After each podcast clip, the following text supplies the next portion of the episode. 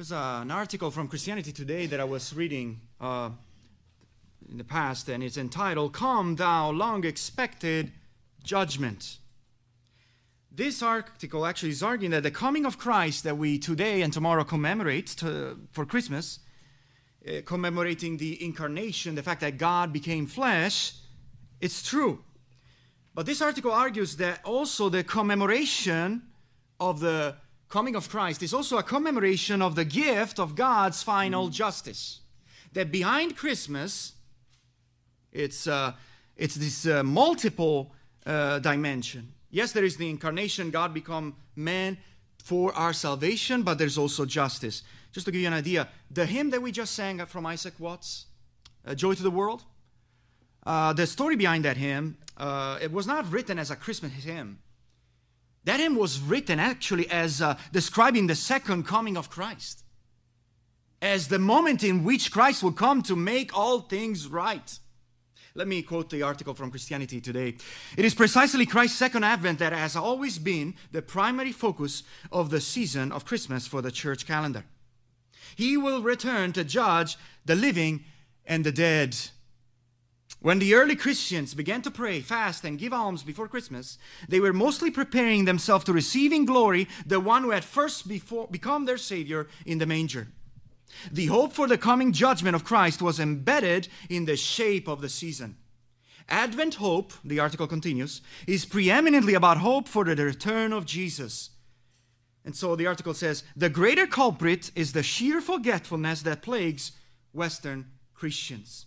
And he says, it is a loss of confidence that the final judgment of Christ is actually good news. Something for believers unjustly persecuted to look forward to.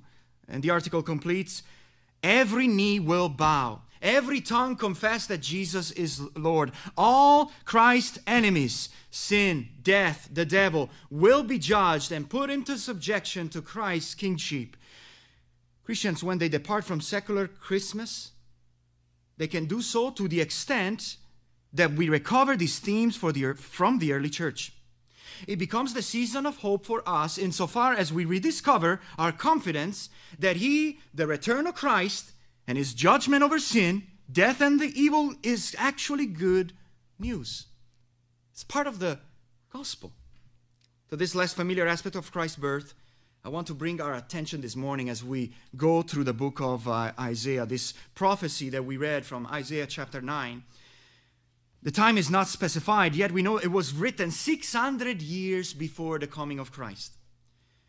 And it declares for us these now familiar words that we sing in Christmas carols Unto us a child is born. Yet there is a context to that prophecy, and we want to look at that context. We already touched Isaiah in weeks past, if you were with us in the evening service, uh, when, whether it was going through the major prophets or when we celebrated the life of Joyce at her funeral with chapter 57 of Isaiah. There's a major threat in Isaiah that is the pre- permanence of the kingdom of Israel through the exile, this theme that we have covered in previous week, the invasion of Assyria.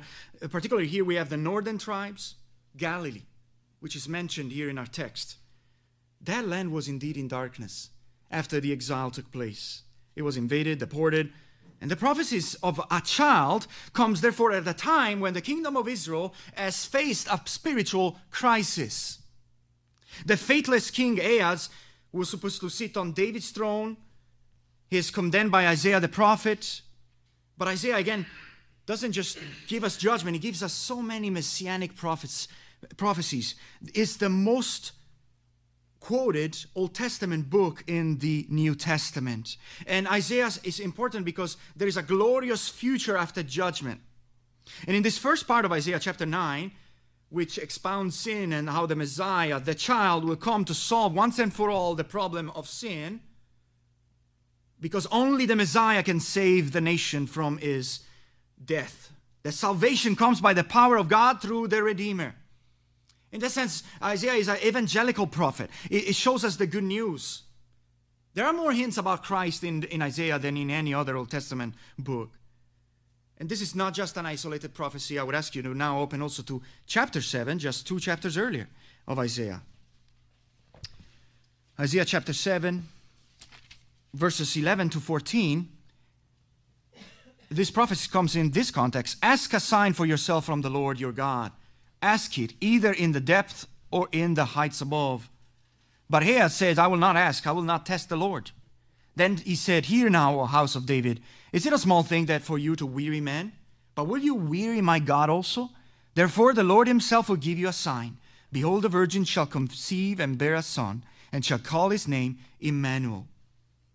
That is the prophecy, the detailed prophecy about the sign, the virgin birth, Emmanuel, God with us.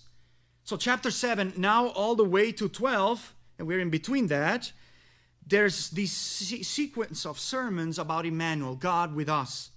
The shoot from the stump of Jesse, chapter 11, verse 1. The restoration of the king, kingdom of David after exile through the child. So there's more than a great king, friends, here. The truly divine, mighty God and the truly human child in our text of chapter 9 is the king of the universe. So that C.S. Lewis says the central miracle asserted by Christians in the, is the incarnation.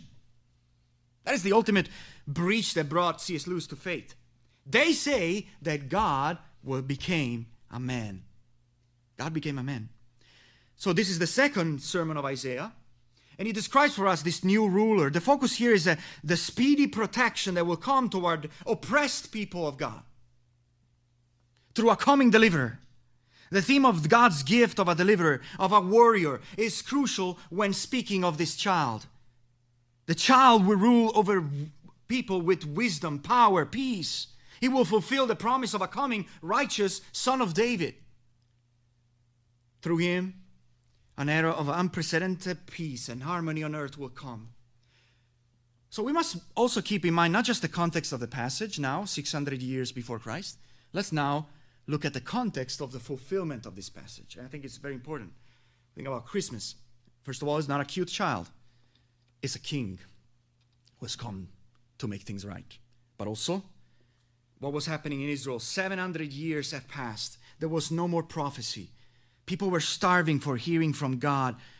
Oppression under foreign invaders. There is no king for Israel after exile. Heavy taxations, injustice, violence, plundering, poverty, social upheavals. Israel is crying these words Oh, come, oh, come, Emmanuel. We are in captivity. Israel was in deepest darkness, hopelessness. There was a lifeless spiritual desert that the people of God were walking through. What they were waiting for. They were wondering has God abandoned his promises? Has God abandoned his people? Has God forgotten to be gracious? See, Israel needed a deliverer, a king. Even uh, in the Old Testament, there's this pagan Balaam who prophesies this even before Israel ever entered the promised land. In Numbers 24 17, he gives this prophecy I shall see him, but not now. I behold him, but not near. There shall come a star out of Jacob, a scepter shall rise out of Israel, and shall smite the corners of all the suppressing nations that are oppressing Israel at this time. See, Israel was waiting for the child to come and make things right, to establish his kingdom. There's this uh, TV series that now is popular among Christians, The Chosen.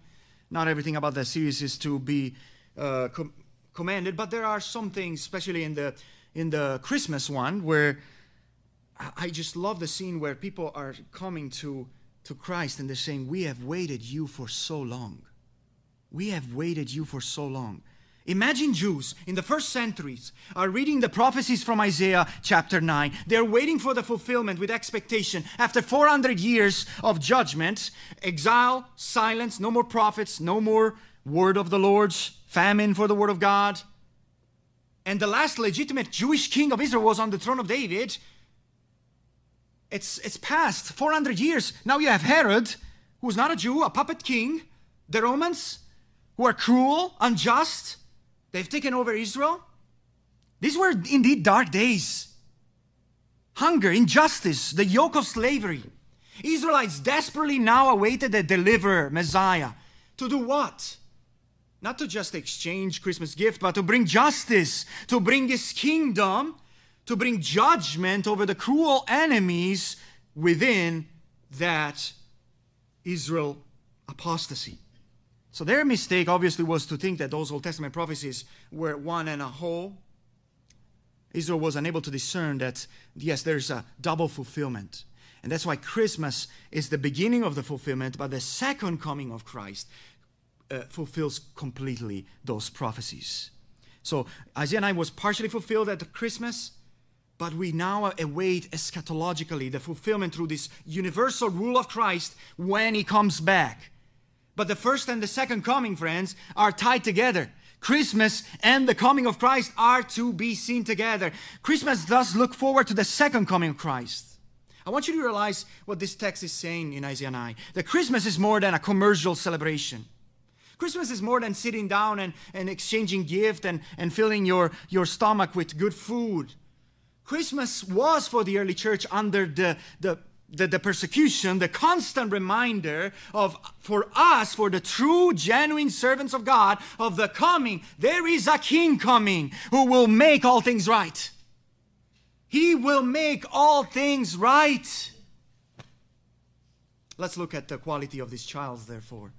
The first quality we see in verse 1 and 2 is that this child was a radiant child. There's something about light here that I want you to see, which is the theme that we passed out on our flyers of the, the light in the darkness. This child brings hope where there was no more hope, when there was complete hopeless.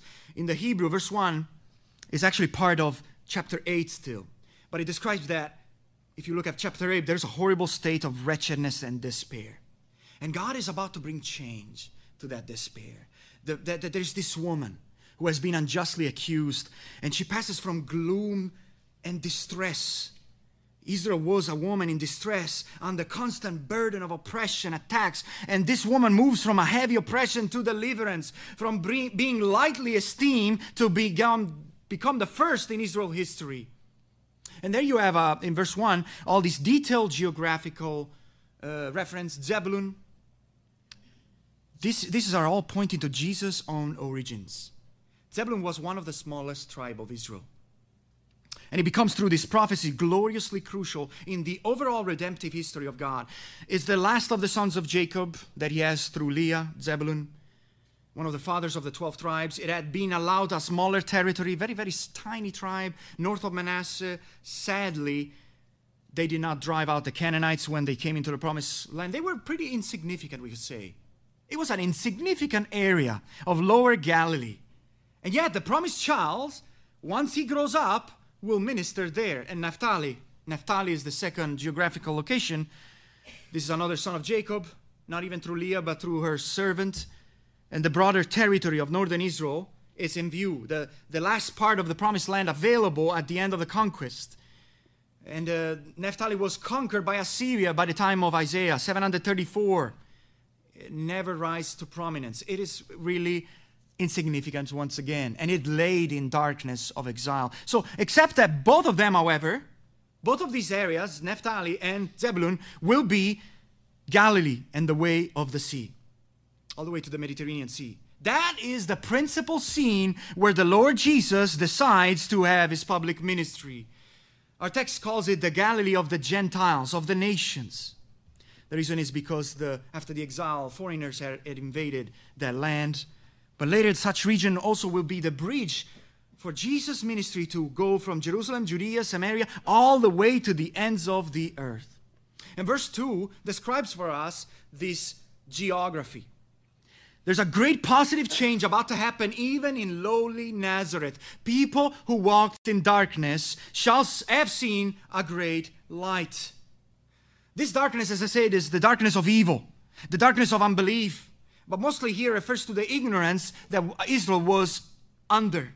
The lack of answers from God. Think of it 400 years of prophetic silence precedes the fulfillment of this prophecy.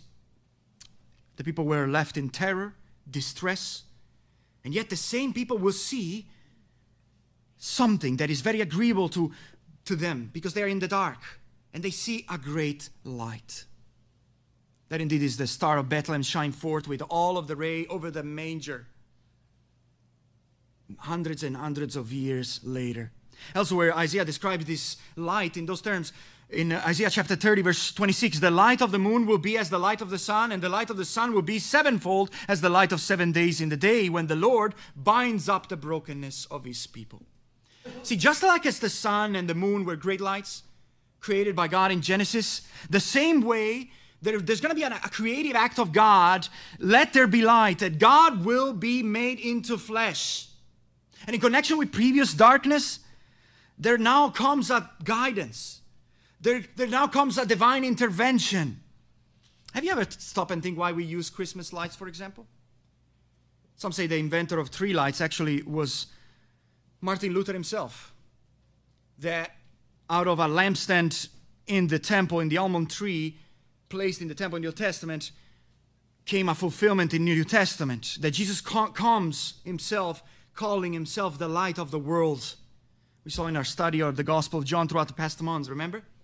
And in Christmas, therefore, when you think about lights, they should recall you the spiritual darkness and the light of Christ coming, shining as our true light. The light of discernment as opposed to ignorance. The light of righteousness as opposed to evil. That evil stays in secret, stays in the dark. And the Messiah, most of all, the Messiah is that great light that shines in the deep darkness. L- later in chapter 42 and chapter 49, the light to the nations. That's how the, the Messiah will be. He will bring life, light as life as opposed to death. Because us are who dwelt in the land or the shadow of death. That's where we are, and we need light. We are not just in darkness, friends, but in intense darkness, a deep shadow. Darkness is a dangerous place to be because he who walks in darkness will stumble. Darkness here also refers to the underworld, that's why the Old Testament, the Greek Old Testament, uses actually and quotes quoted by Matthew in chapter 4 of 16, speaks of shadow of death. That's why your, your translation might say shadow of death. The place had gotten in Israel as dark as death, we could say. Our darkness is our spiritual death, you see. And now this light of Jesus comes to enlighten your darkness, to save you from your darkness. And upon you, this light can shine. Galilee, those who witnessed the light of Christ throughout his ministry, and also the light at, uh, at the beginning of the earthly life of Jesus, through the star that shone upon the place where Jesus was born in the darkness. And now that light reaches us, all of us, as Gentiles, as non Jewish people, and it dawns this light, it blazes forth. Matthew 4 continues to quote these verses actually right at the beginning of Jesus' public ministry. Right after Jesus starts saying, Repent and believe, for the kingdom of God is at hand. The moment that Jesus leaves his hometown and he begins this ministry in Capernaum is where the light begins to shine to his fullness. You see how the prophecy is fulfilled 2,000 years uh, ago at Christ's birth.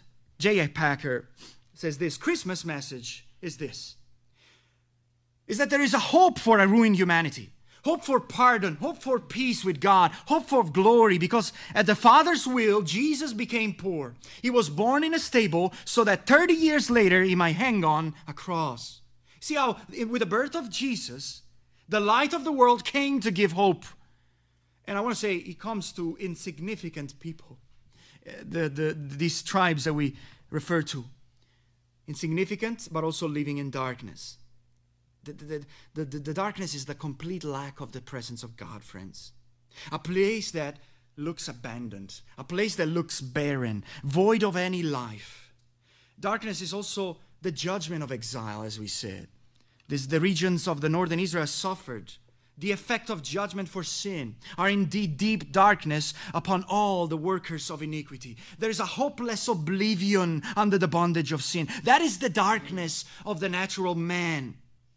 Is that how you feel this Christmas Eve?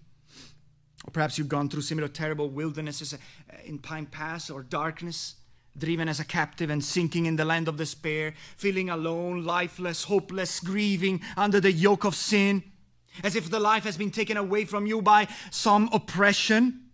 Hope seems gone, you still wait in the dark. At times, the Lord's face seems to be hiding. Everything is dark. Friends, I'm telling you, it is for you that this light can shine to save you this morning. That in, in waiting for the Lord in the, in, the, in the season of darkness, we are exhorted, even in the shadow of death, by the word of God to persevere with expectancy. Even in the, in the here and now of a fallen world, that in the gloomy, deep midwinter that we are walking right now, God wants us to, to, to turn our coldness into warmth, our darkness into light. All because a child came as a man to feel our woes. Christ, He came as a God to help us out, out of all of our troubles. This light in our text is a person, friends. Jesus is the light of the world, the true light which comes into the world. And, and he exhorts you now to rise in faith and hope in the coming worldwide King, too. That is part of this same hope of Christmas. He comes again.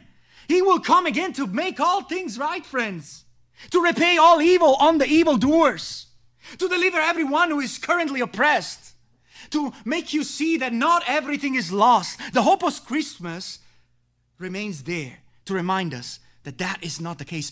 Injustice doesn't have the final word. The main mission of Christ is to give light to those who sit in darkness, to guide our feet toward the way of peace. The light of your deliverance this morning, friend, is here in this room. And God says, Arise, let the light of Christ shine over you. Friends, He's effectively able to remove all the darkness that is within. All of that can be gone. He can, because why? He takes our darkness. He comes into this dark world. From the manger to the cross, he faced darkness. He overcame darkness by rising again. And he forgives your darkness by not counting it against you anymore. He can sh- show you grace by repaying your sin with salvation. But you got to get out of darkness. You got to get out of darkness.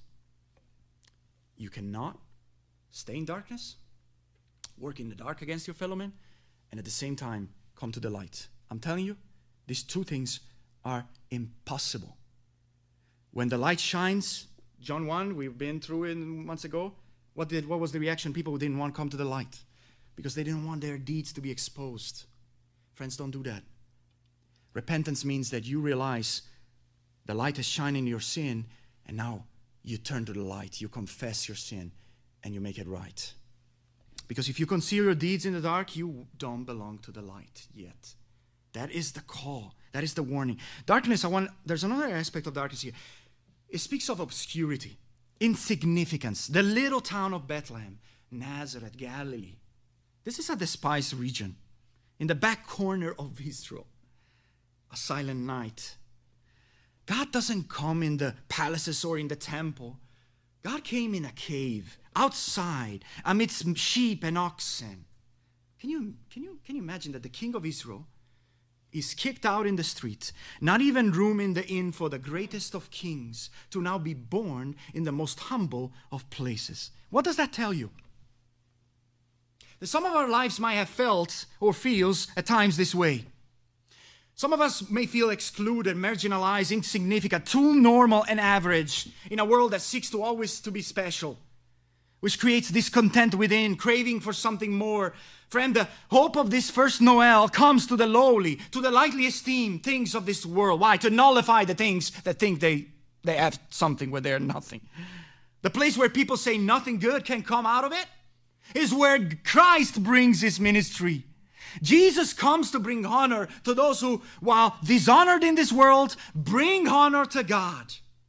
See, the, the king came not to dwell in palaces. The king came to dwell in a lowly manger, not through earthly power, but through defending the poor, the powerless. And later, he, he was put on a shameful cross. And yet, there at the cross, how unlikely it was, that was the triumph of God. There at the cross, He took your sin. There, the oppression, the oppression caused by your sin, all the horror and the tragedy caused by sin. There, your sin was once and for all subjugated. There, you find your freedom. There, the shadow of death was filled with light through the resurrection. And my call to you this morning is turn to Him in faith this Christmas. Let this Christmas be for you like that old Simeon who is in the temple. He's waiting for so long in the temple. He's old. The Holy Spirit tells him that finally that you will see the salvation of the Lord before you die. And there in Luke chapter 2, verse 29 to 31, Lord, now you have letting your servant depart in peace, according to your word. For my eyes have seen your salvation. Do you see your salvation, friend? My eyes have seen your salvation that you have prepared in the presence of all people. But, friends, none of this can benefit you if Christ would not now become a man, a child. Because you see, this child is not only radiant, but let's go to our second point. He is also a reigning child. There is more than a child born in a manger here. Verse 3 to 5. This child will brings joy through his deliverance.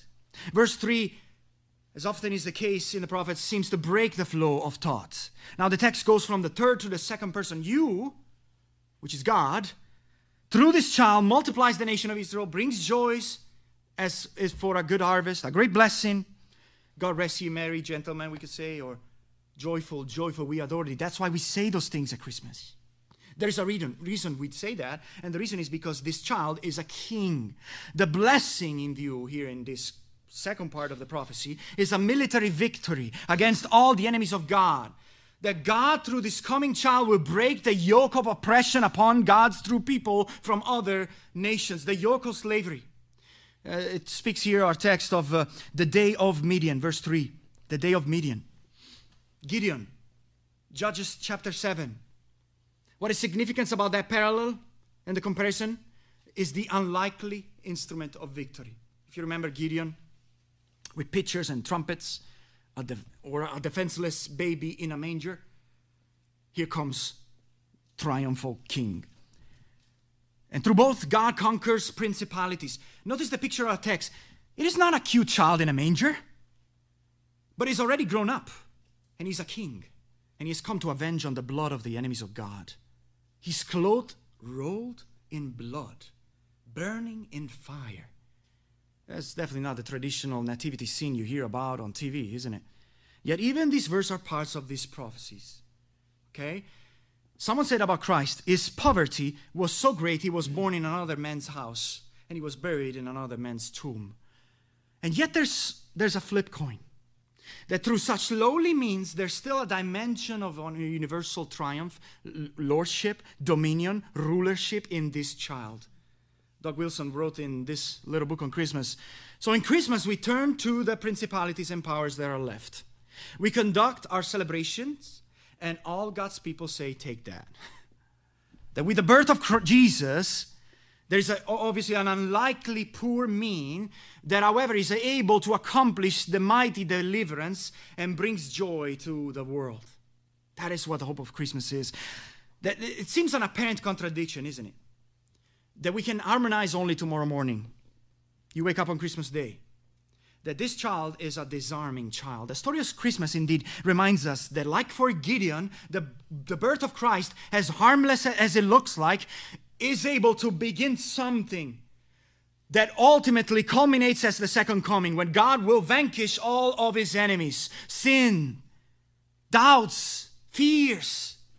He can break your yoke and the rod of oppression from your sins. If only you believe in Jesus, God can turn your losses into abundance. But true power comes through weakness. That is the point of Christmas. Just as uh, Mary says in the Magnificat, God shows strength with his arms. He scattered the proud in the thoughts of their hearts. He brings down the mighty from their thrones and he exalts the humble. He feels the hungry and sends the rich empty handed. Justice. To be poor is to be rich. The last will be first. God exalts the humble and humbles the proud. That even feeble means are not insufficient, friends, when God and His hand is there to deliver us from oppression. These kinds of things is what causes, should cause us to have true lasting joy as a, a true believer. If you have terror, it's because maybe you have not embraced. If Christ comes to you this Christmas, then your joy can be great. If you ever experience His joy, you know there's no joy like the, what Christ can give you. And it turns your despair into joy. Why? Because you believe in the superiority of the King, of a sovereign King over all trials, all injustice. You see, God acts through such unlikely means. The cross becomes the instrument of triumph. That cross was the final battle. Our sin, the main weapon against us, was destroyed by Christ's death. In the name of Jesus, death itself shall be destroyed. This is the opposite of how most people go through their Christmas holidays, isn't it? They miss Christ in Christmas. They miss the king size of the manger. For them, it's all about big expenses, consuming more stuff, getting fat around the table. Yet the birth, Jesus, the birth of Jesus forces us to stop and realize uh, even though what appears to the other world is nothing, God chooses to bring his kingdom, to triumph. The Christmas is about the king is coming. The king is coming. Be ready to meet him. Lastly, there's a one last quality of this child, I think the greatest. Verse 6 to 7 concludes our text. He is a righteous child. He will bring God's perfect rule on earth. Verse 6 gives us a reason. For, what is the reason of the victory? Why is this a good news? See, people get creative in announcing the birth of a new baby. Sometimes it's uh, statements like this Our family, our family has grown. There's a new kid on the block. Hi, everyone, my name is blank. And they get creative in the way they, in which they announce it through cards, slideshows, Facebook posts. And the reaction is always exhilarating to watch. Think about how much that reaction grows depending on who the child is, who the baby is. Then you get media involved, newspapers, it's a huge news. And now, what the scripture is telling you that this child is God on earth. The cause of Israel's ultimately victory, eh, we saw in past verses, is that unto us a child is born. For our advantage and benefit, a child is born. We are connecting now, verse 14. It's a public declaration, okay? Christmas is like a person going with a bell and, and, and telling the whole city. He pronounced like a herald the good news for everyone to know a son is given. Given. A gift for all of us. All we have to do is passively given. We just have passively to receive this gift. But again, notice how immediately after this new, the implication is for what? It is not for celebration, exchanging of gifts, a cute manger. The government shall be upon his shoulders. Dominion, princely powers. This child will one day take dominion over the world and return to heaven to sit again at the right hand of the power of God, awaiting to place all of his enemies under his feet. And now let's go to a series of royal titles that follow of this righteous child.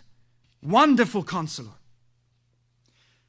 He is qualified to reign because he is able to advise, decide, deliberate in all military strategies. He will be amazing at that. He will be full of wisdom. Wonderful because this wisdom will be supernatural. Extraordinary because of the divine source of this. Look at the next title Mighty God. This word mighty refers here to a despot, God's representative in battle, which means any enemy fighting against this King Christ and his true representatives will be fighting against God Himself. He's all powerful. Another of the attributes of this coming king that is a title of the one who will sit on David's throne. This individual will be mighty, powerful, divinely strong in battle. This title, however, is more than just might and military might. It refers to the child, Christ, in connection to chapter 7, verse 14, God with us, and in connection to the fact that this same wording is repeated also in chapter 10, verse 21.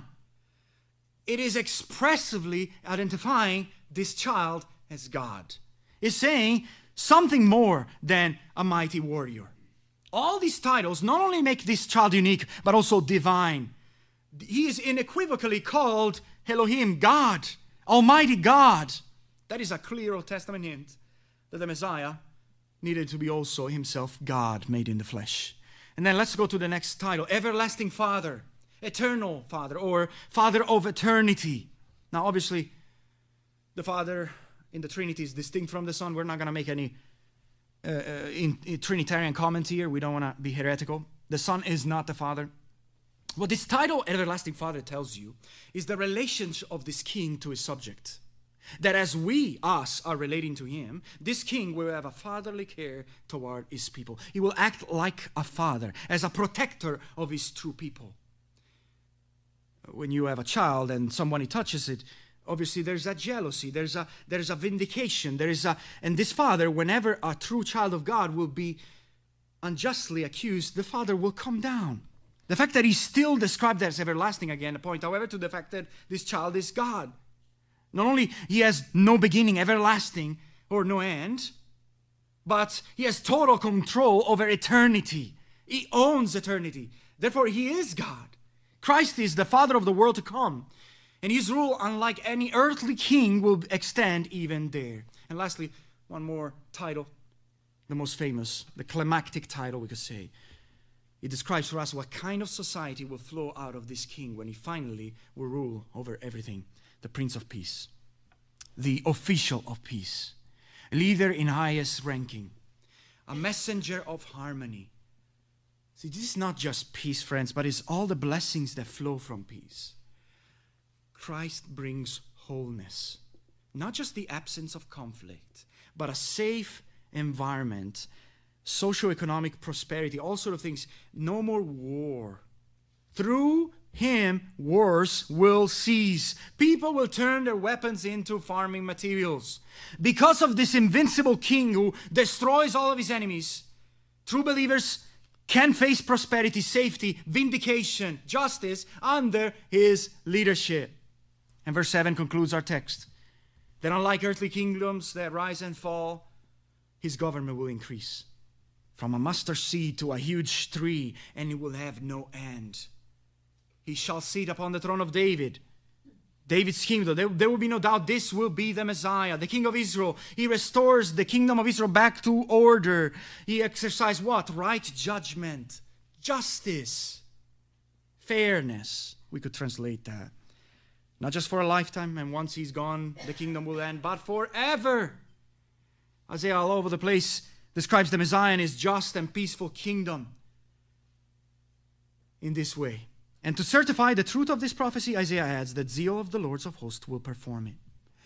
In other words, behind this prophecy and the fulfillment of his prophecy is the devotion of God, is the love toward his true people who are now in danger, and that prompts God to vindicate them by coming to their defense as a king to conquer, to judge, to be fair. He's looking to make sure that this will happen. The Lord of hosts is his name, the captain of angel army. You can be sure it will come to pass because God has dedicated himself to perform this word. God wants this to happen. In the early uh, early centuries, there was an ancient Roman poet, Virgil, who lived just before the time of Christ, in 4 BC, 40 BC. He makes a reference in his book, chapter 4 of Eclogue, and he predicts the birth of a boy, of a Savior, who once of age will show to be divine and rule the world. And the Romans read that book and interpreted it as a reference to the Roman Emperor, Octavianus. Others actually have unwittingly thought that this is unwittingly referring to Jesus. Now, whether this is true or not, hundreds of years earlier than Virgil, Isaiah predicted this divine child. And I want you not to miss the paradox in these verses. Charles Spurgeon puts it this way, and I quote This child is infinite and, in, and, and an infant eternal and yet born of a woman, almighty and yet hanging on a woman's breast, supporting the universe and yet needing to be carried in a mother's arm, king of angels and yet the reputed son of Joseph, heir of all things and yet the carpenter's despised son. That with the birth of Jesus, friends, we spread the good news that the divine King has come to bring us his perfect reign, to bring justice. It is indeed good news, friends for God's true people that the incarnation happened. That is what we commemorate and remember tomorrow. That Jesus, the Christ, who was the eternal Word of God, the second person of the Trinity, take upon himself full humanity, appear voluntarily, humbly in human form, lives a truly human life without any loss of the divine nature, and continues to be fully God's. Word of the Father, now in flesh, appearing. God was made flesh See, from the moment of conception, they're in that womb, all the way to that birth. The cries of Mary and the cry of the baby. But the baby that she was holding in her hands was the God of the universe, made flesh. And friends, without this, we could never be saved. Without the manger, there's no cross. God had to become man so that God in the flesh could represent us before a just God who is offended by our sin. And he was born for us, and also for us, he died. Spurgeon says, each word from the, the titles that we saw sounds like a salvo of artillery. It's a machine gun, able to quench all the doubts, able to revive all of our hopes. But you must believe that. You must internalize that. You must come, all ye faithful and unfaithful, to adore Christ, to come and behold the one who was born and died for you. Come as one of my favorite hymns written by Wesley, later edited by George Whitefield, says, Hail the heaven born Prince of Peace. Hail the Sun of Righteousness. Light and life to all he brings. Born that we no more may die. Born to raise up from the earth. Born to give us second birth. Jesus was born that we may be born again. Jesus not only paid for our sins at the cross, he also gave back to us the righteousness, the freedom that we had lost when, like Adam, we fail. And by so doing, he turns our conflict to shalom, to peace. He becomes the source of our peace. He makes us complete. He grants us lasting peace with God. He grants us favor toward those whom God is pleased to bestow His grace. But you say, without Christmas, Easter won't make sense. Christ's birth means the coming of God's King among us, the inauguration of the deliverance from our slavery to sin. So, what child is this who lays to rest, friends, you may ask? I want you to ponder the qualities of this child. He's far more than a baby. He now is grown into a full man. He is now grown into a king. He's full of wisdom, full of responsibility. When you're in need of counsel or strength, he calls you to go to him as wonderful counselor. You realize also that Jesus is God Himself, mighty at that. He's an actual warrior, mightiest in the entire universe, whose governments of the world will one day go to because He created this world. The hope of Christmas is indeed and also the hope of what, friends? Hope of justice. In the words of Zechariah's song, John the Baptist's dad, God through these birds saves us from what? From our enemies from the hand of all those who hate us, who with the sword out of his mouth, that is the Christ, is no longer a baby. He has a sword in his, out his mouth. He will come again to bring judgment where now people without repercussions get away with things. He is coming, friends. He is coming and he's jealous over his church. When Jesus comes back, he will make all wrongs right. He will expel from his church all workers of iniquity. Christ will bring justice where injustice now proliferates. Whether it's the places of power that we see on TV, whether it's even in our daily life, he will bring order where chaos and lawless now reigns. But he's also coming to bring peace on earth where now wars rage. And when he comes again all over this earth, our king will bring true, lasting peace, not the false peace of the Antichrist. These words, unto us a child is born, by the way, gave uh, rise to the most popular uh, composition by Handel, the Messiah. Uh, there's a tradition in our family. My wife uh, grew up Dutch Reform, and me and my wife keeps this tradition. We used to go and watch the entire choir concert of uh, Handel uh, whether at Calvin College in Michigan or the National Cathedral in Washington, D.C. last uh, year. And there's the most uh, interesting fact is the circumstance that brought this uh, composition to, to life. Uh, Handel was at the end of his life. Essentially, he was despised, rejected. People would go at his concert and start to play trumpets outside to get the crowds to stop. The king would not finance him. He was bankrupt in his room. Uh, the health was fading, and I want to say it was a divine moment when he started to pen all in one setting the entire uh, composition. And the most famous compos- composition is indeed taken from this verse Unto us a child is born. And when you listen to that piece, you almost can imagine the angels singing those same words from Isaiah. The majority of and the Messiah is from Isaiah. At the night when Jesus was born, the creation rejoices when the Creator comes to earth. How can this thing be? Mary asked. When the angel announced it to her, yet she obeyed the heavenly voice and she bore a son. She called him Jesus because he will save his people from their sin. And we're told here that zeal of the Lord Almighty will accomplish this. You see, the, the, the miracle of Christmas is greater than anything in this world. God became flesh. This is the reason of the great rejoicing for us today and tomorrow. To think that God's care for you, God's love for you comes to such extent that He will send His Son and that He has not done yet. He's coming back. He'll make all things right. All the things you have suffered will come before His tribunal and there will be no partiality. So, what is Christmas all about? There was a mother gathering to celebrate the birth of her newborn son. She invited a bunch of friends over to celebrate his arrival, welcome the guest.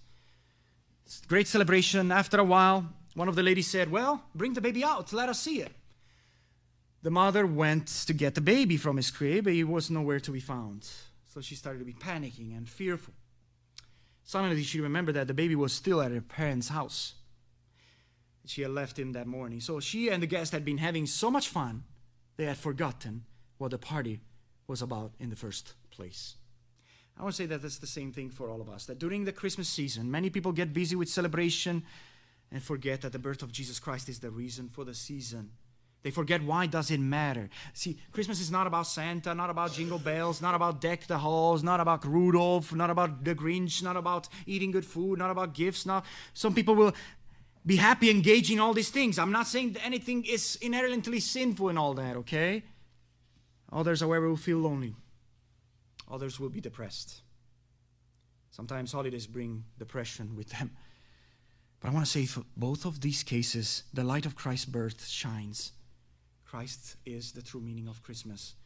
You see that the true bridge between heaven and earth starts at the incarnation when he brings light to your darkness. I want to say, our world is very dark now.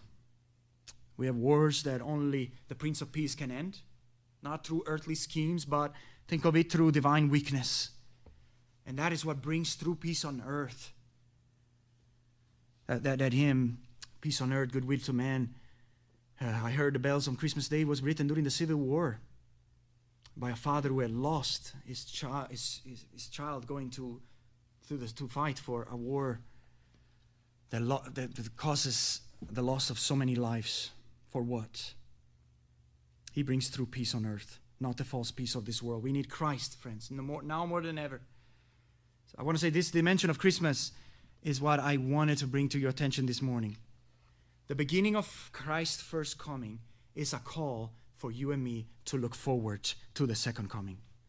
Our goal as a church should be, even through meager means and weakness, to look forward to the final triumph of Christ. He is coming back to judge the living and the dead. We'll have to give an account to him. And he will bring triumph. But that triumph comes unnoticed. That triumph comes gradually. It doesn't come through earthly means, it doesn't come through power, but through God coming to us first. That's the true meaning of Christmas. Not simply that a child is born, friend, but that God came on earth and that this is the King of kings and Lord of lords. Why should we be merry this Christmas, friends? Most of all, because of the greatest astounding event in history that 2,000 years ago, a holy night happened. That the transcendent, morally perfect, eternal God has come to our finite, sinful, and mortal creation, bridging the barrier that none of us could. All of our hope is found on that child born in Bethlehem, both son of David and son of God. And what is, we see here is suggested is that God passionately desires to do good to his children. Don't dream of a white Christmas. I'm not speaking of snow. It doesn't snow in Tennessee, does it, during Christmas? No. The gift is the Son washing your sin away and making you as white as snow. That, that would be a gift for Christmas. However, this child king, I want to emphasize once again, must take over the control and the government of your life. You cannot have one without the other. You have to be willing to have him govern you from this Christmas for the rest of your life. If He's your Savior, He's your King too. Are you obeying? Are you rebelling? Are you walking in darkness? Are you walking in the light? You cannot have joy. You cannot have honor. You cannot have light. You cannot have abundance. You cannot have peace from God tomorrow on Christmas morning without letting Christ in as the monarch of your soul. That you obey His rules, that you submit to His will, that you represent His just judgment. Because you see, after salvation, the same, one who saves his own, he sanctifies them. He doesn't leave them halfway. Christ's rulership must be total over your life. We serve him as after he saved us. And as members of Christ's church, I want to say this, this Christmas, this is, this is the greatest responsibility. If there's one thing on earth that Christ is jealous and he is indeed coming to bring justice is his church. We have the chance to share why Christ's birth is a good news until Jesus comes again. And his coming might be closer than ever, friends. It might be closer than ever. The rest of this process, prophecy awaits this future fulfillment. One day, maybe not too far ahead, given how dark things are, are now, the rule of Christ will extend even to the whole world. Well, now it doesn't appear that all things are subject to Christ yet. There's still a lot of rebellion. One day will be evident to everyone. And it's toward that future hope that Christmas pushes us to move forward. Here's the glad tidings, friends, for this Christmas that the King has come to bring joy in your sadness, to bring might in your bareness, to bring light in your darkness. Let us pray.